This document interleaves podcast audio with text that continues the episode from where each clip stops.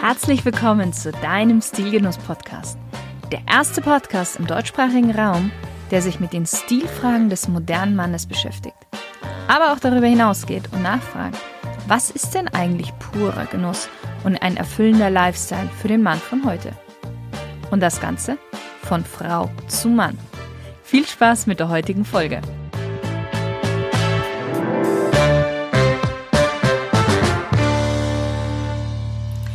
Lieber Stilgenusshörer, schön, dass du auch heute wieder mit dabei bist.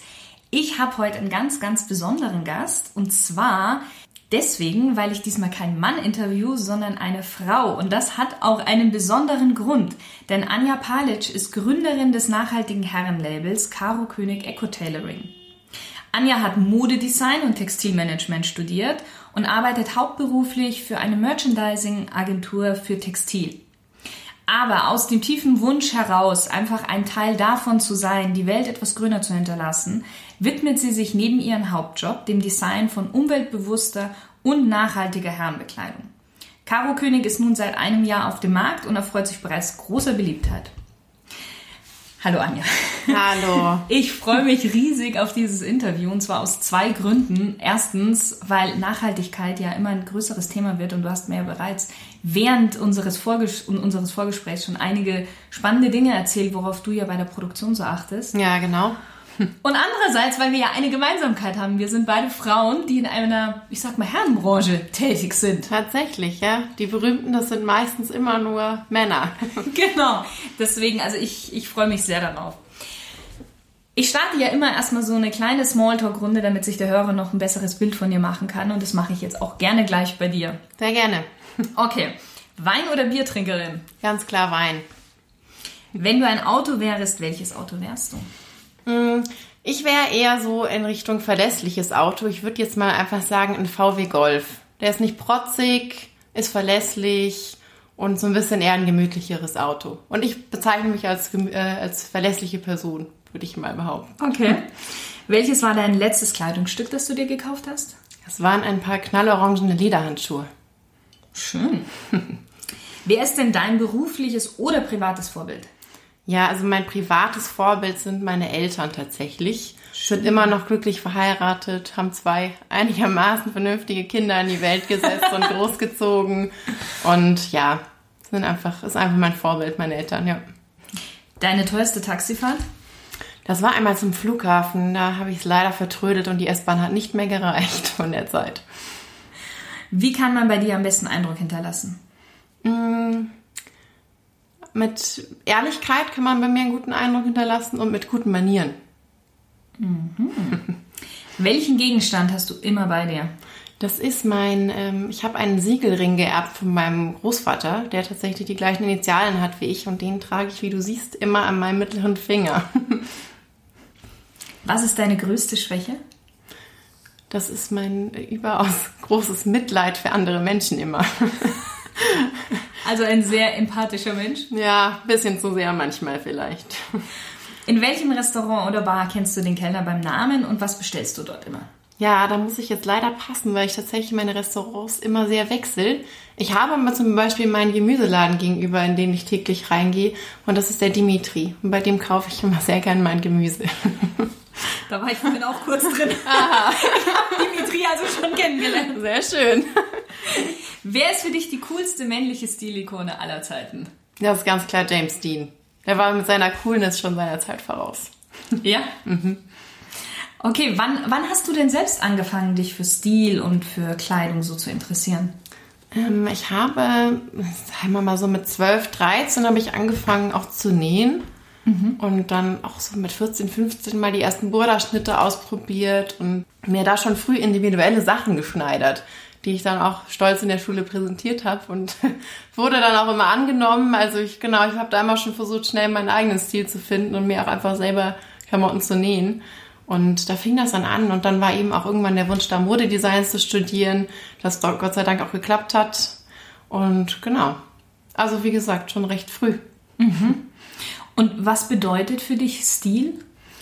Stil. Stil ist für mich immer auch ein bisschen klassische Elemente mit dabei zu haben. Also nicht alles nur fancy und irgendwie verkleidet zu wirken, sondern da klassisch und trotzdem eigene Elemente mit reinbringen.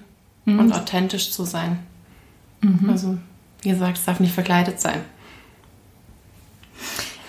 Was meinst du, wie wichtig ist es denn in unserer heutigen Zeit, noch Stil zu haben?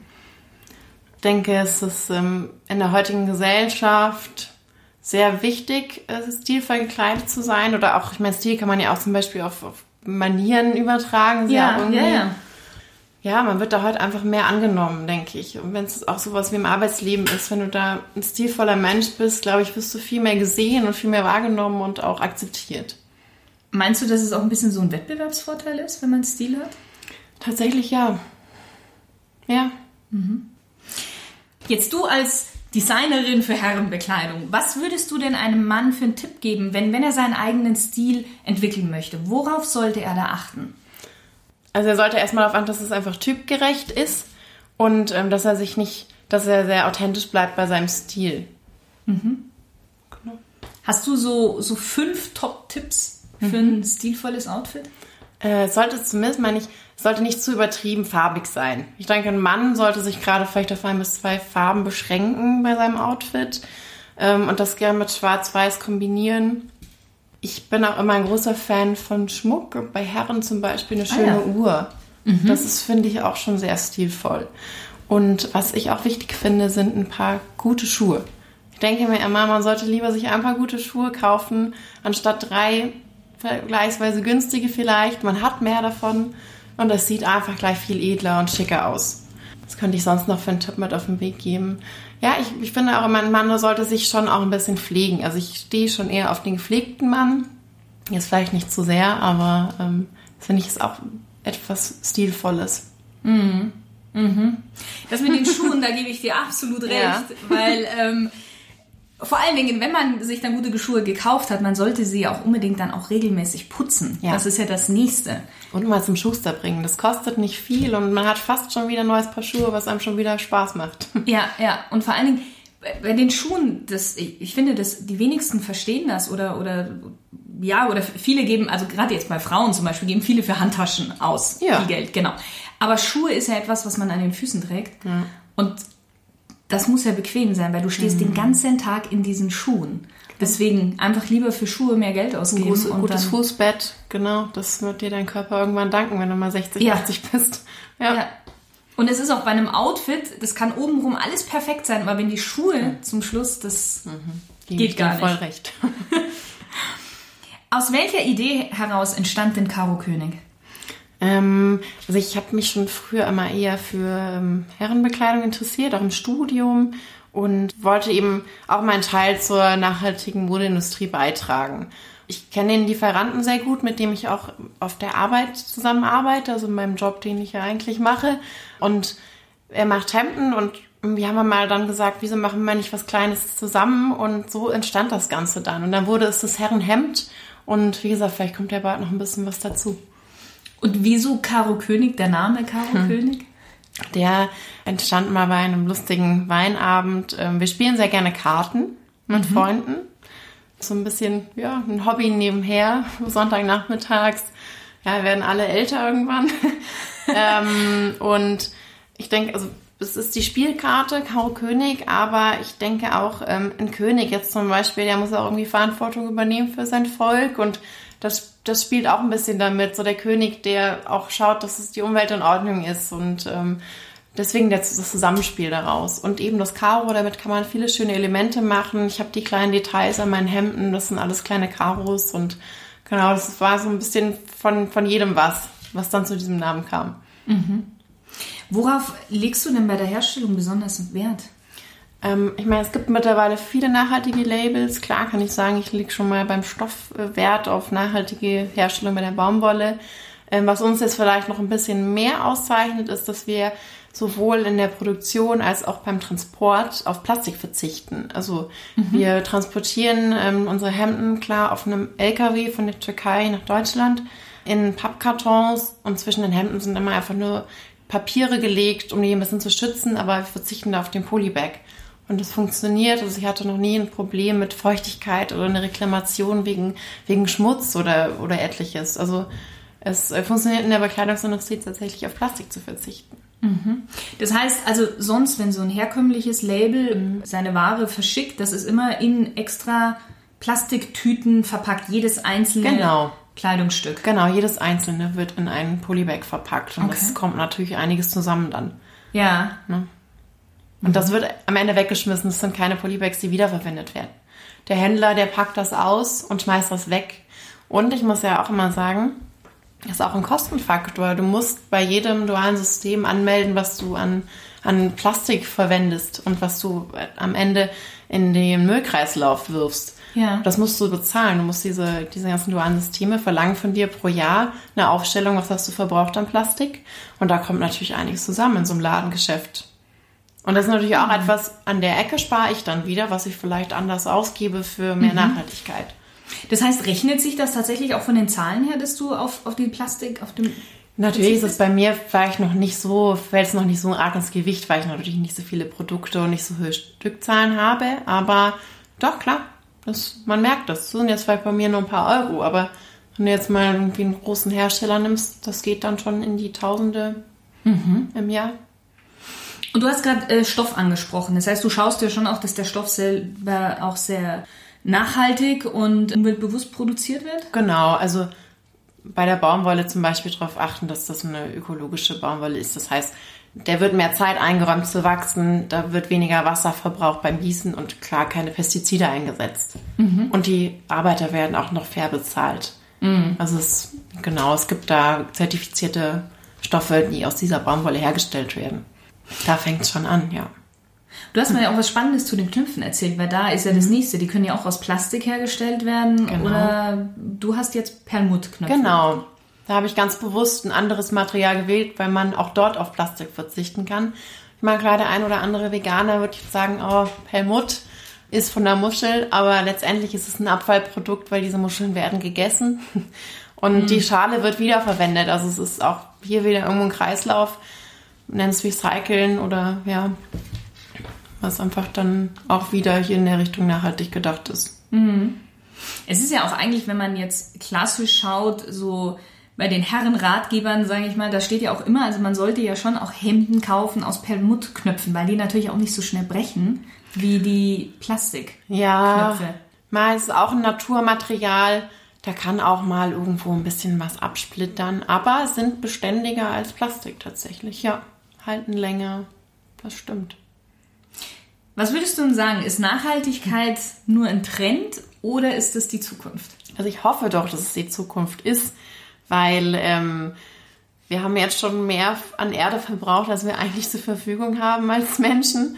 Und ähm, ich denke, da muss jeder besser gestern als heute drüber nachdenken, nachhaltiger zu leben und auch von Lebensmitteln. Das, fängt, das sind ja alle Bereiche des Lebens, wo man nachhaltiger unterwegs sein sollte. Ich hoffe, es ist kein Trend.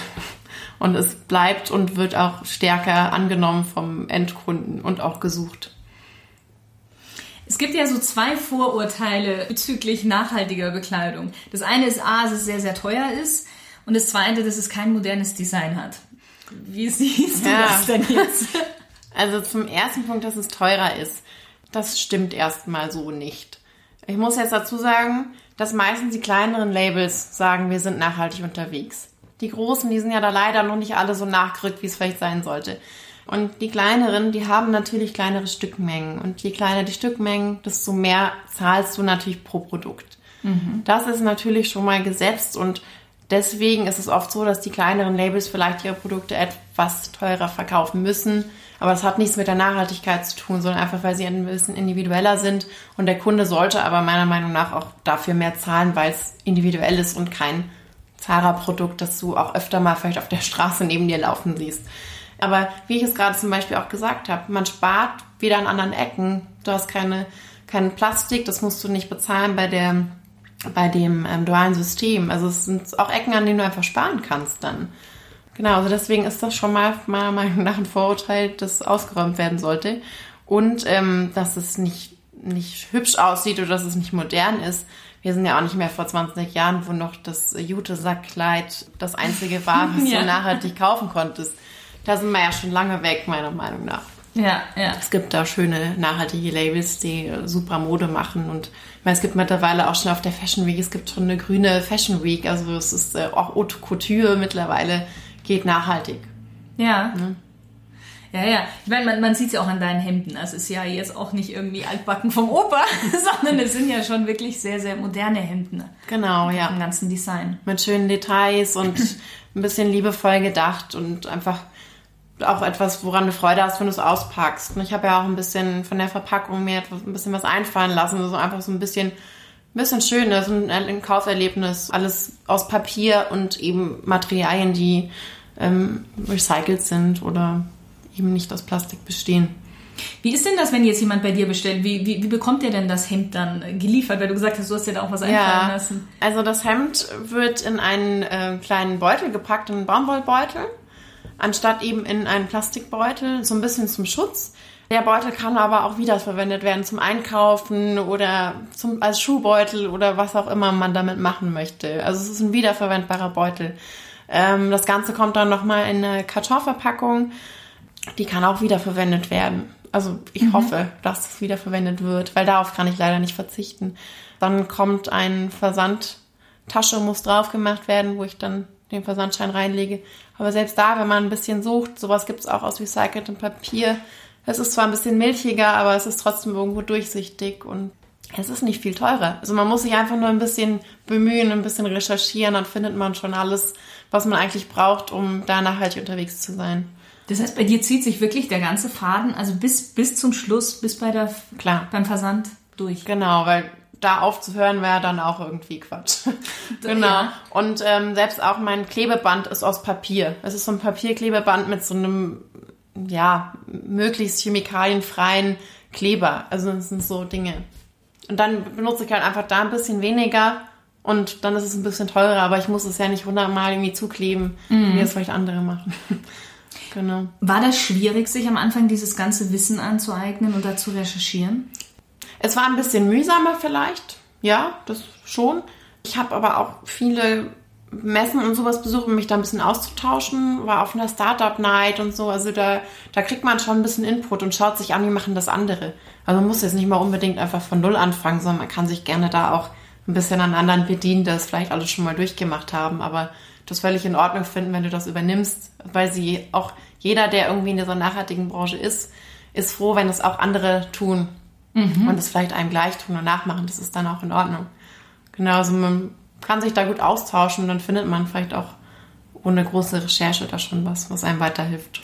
Das heißt, hier in Deutschland gibt es mittlerweile schon auch richtig so Messen, die sich auf das Thema Nachhaltigkeit ziehen? Genau, es gibt mittlerweile reine grüne Messen. Es gibt ähm, sogar jetzt auch in München bald ist eine nachhaltige grüne Messe in der Reitschule. Und es gibt auch wie gesagt, in Berlin, wenn die Fashion Week ist, ist nebendran die Green Fashion Week. Ja, gibt's mittlerweile sehr viele. Und tatsächlich, wenn, man sich manchmal anmelden möchte, gibt's schon gar keine Plätze mehr. Also es ist wirklich überrannt mittlerweile. Mhm. Ja, und Karten sind auch äh, rar. Also das ist wirklich, wird sehr schön angenommen.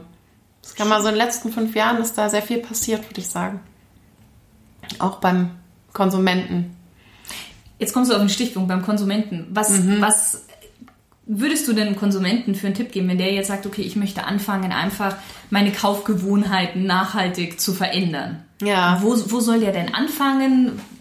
Ja, wie, wie startet man? Ich würde sogar mal sagen, bevor du aus dem Haus gehst, nimm dir eine Baumwolltasche mit. Weil selbst wenn du Einkau Kleidung einkaufen gehst, du, kann, du, brauchst nicht immer die Tüten von dem, vom, vom Laden. Ja. Du kannst es einfach in deinen eigenen Baumwollbeutel einpacken. Das ist schon mal so der erste Punkt, wo ich ansetzen würde. Dann, klar, ist, man kann sich vielleicht vorher ein bisschen informieren, einfach mal nachschauen, was gibt's für nachhaltige Labels, wo kann ich die kaufen. Es gibt hier in München mittlerweile auch ein paar Läden, die rein sich auf nachhaltige Labels spezialisiert haben. Geht einfach da mal rein und schaut dort mal. Es ist nicht unbedingt immer viel teurer. Weil ich glaube, da haben auch viele so ein bisschen Angst vor, dass es mhm. abartig teuer ist. Auch die haben mal Sale Weeks. Also es ist so, da kann man doch einfach schon mal reinschnuppern. Und die haben tolle Sachen.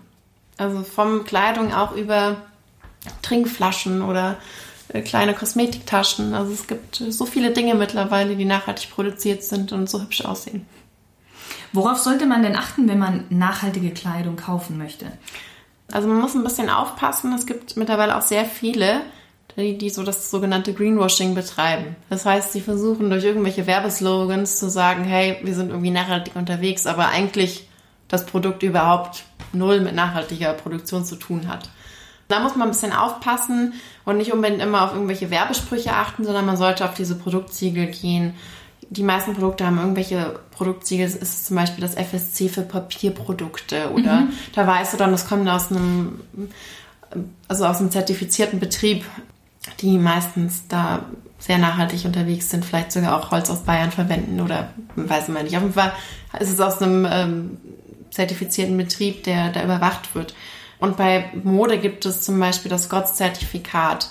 Ähm, das ist dieses kleine grüne T-Shirt, das ist oft auf vielen Dingen drauf. Auf sowas zum Beispiel, ja. Und, und was besagt dieses GOTS-Zertifikat genau? Ähm, das besagt, dass von dem Baumwollfeld bis hin zur Auslieferung alles mit rechten Dingen zugeht. Es sind mhm. faire Arbeitsbedingungen, faire Löhne, das ist pestizidfrei, Haupt, also schadstofffrei vielleicht nicht ganz chemikalienfrei, aber eben nicht so schlecht für die Umwelt. Es gibt mhm. ja auch Chemikalien, die man einsetzen kann, die nicht so schädlich sind. Genau, die zertifizieren von A bis Z alles. Dann gibt es sowas wie Ökotex, die zertifizieren jetzt zum Beispiel eigentlich nur, dass keine Schadstoffe im Produkt sind, was ja aber auch schon mal sehr gut ist. Dann gibt es Cotton Made in Africa. Also es gibt da sehr viele Labels, die haben sich auf unterschiedliche Bereiche ein bisschen äh, spezialisiert. Wie gesagt, ich bin großer Fan von dem GOTS-Zertifikat, weil es eben die ganze Lieferkette durchleuchtet. Genau, aber diesen Labels kann man eigentlich vertrauen, den Produktsiegeln. Ich meine, ja, weiß immer nie, was dahinter steckt, wie man an diese Labels kommt dann letztendlich, aber man sollte dem ein bisschen Vertrauen gegenüberstellen. Ich weiß, das ist sehr umstritten, aber irgendwo muss man ja anfangen. Ja. Genau. Gut. So mein Tipp dafür. Das heißt, Nachhaltigkeit hat also jetzt nicht nur was damit zu tun, dass die Produkte eben möglichst chemiefrei hergestellt werden, sondern auch, dass die, diejenigen, die es später nähen, auch fair bezahlt werden, oder? Ja, der soziale Aspekt ist da eine der tragenden Säulen auch für mich jetzt zum Beispiel. Ich, ich gehe selber auch in die Produktion und, und schaue auch selbst hin, ob da, mein, ich hatte das auch schon mal den Fall, ich war in der Produktion, das war jetzt natürlich nicht für mein eigenes Label, ich habe dort Kinder gesehen und dann habe ich gesagt, ähm, diese Kinder arbeiten die hier. Wenn die hier arbeiten, dann packe ich hier meine Sachen und bin weg. Dann hörst du von mir nichts mehr. Also man muss auch einfach da selber ein bisschen für einstehen. Letztendlich kam raus, okay, es sind Schulferien, die Kinder besuchen ihre Mütter. Mhm. Okay. Aber das möchte ich nie nochmal sehen. Also es ist so ein bisschen, klar kann dir viel erzählt werden, aber ich finde es ist auch einfach wichtig, da ein bisschen selbst vor Ort zu sein und äh, zu schauen und dazu gucken, dass auch der soziale Aspekt da gewürdigt wird und faire Löhne bezahlt werden. Mhm. Meine Mitarbeiter zum Beispiel aus der Produktion, die bekommen mittags ein, ein warmes Essen. Mhm. Klar, die werden fair bezahlt, aber in der Türkei faire Löhne ist immer noch manchmal meiner Meinung nach ein bisschen zu wenig. Ähm, deswegen finde ich sowas zum Beispiel sehr schön zu sagen, die haben eine warme Mahlzeit am Tag. Und mit sowas, es gibt mir auch schon so ein bisschen besseres Gefühl dann einfach. Du bist selber auch sehr oft vor Ort, oder? Und ja. schaust dir das dann immer wieder an. Genau, also immer wenn eine Produktion läuft oder auch zwischendurch mal, ich bin ja eh beruflich sehr viel in Istanbul unterwegs, schaue ich auch so mal vorbei. Immer unangekündigt. Ah. ja, natürlich.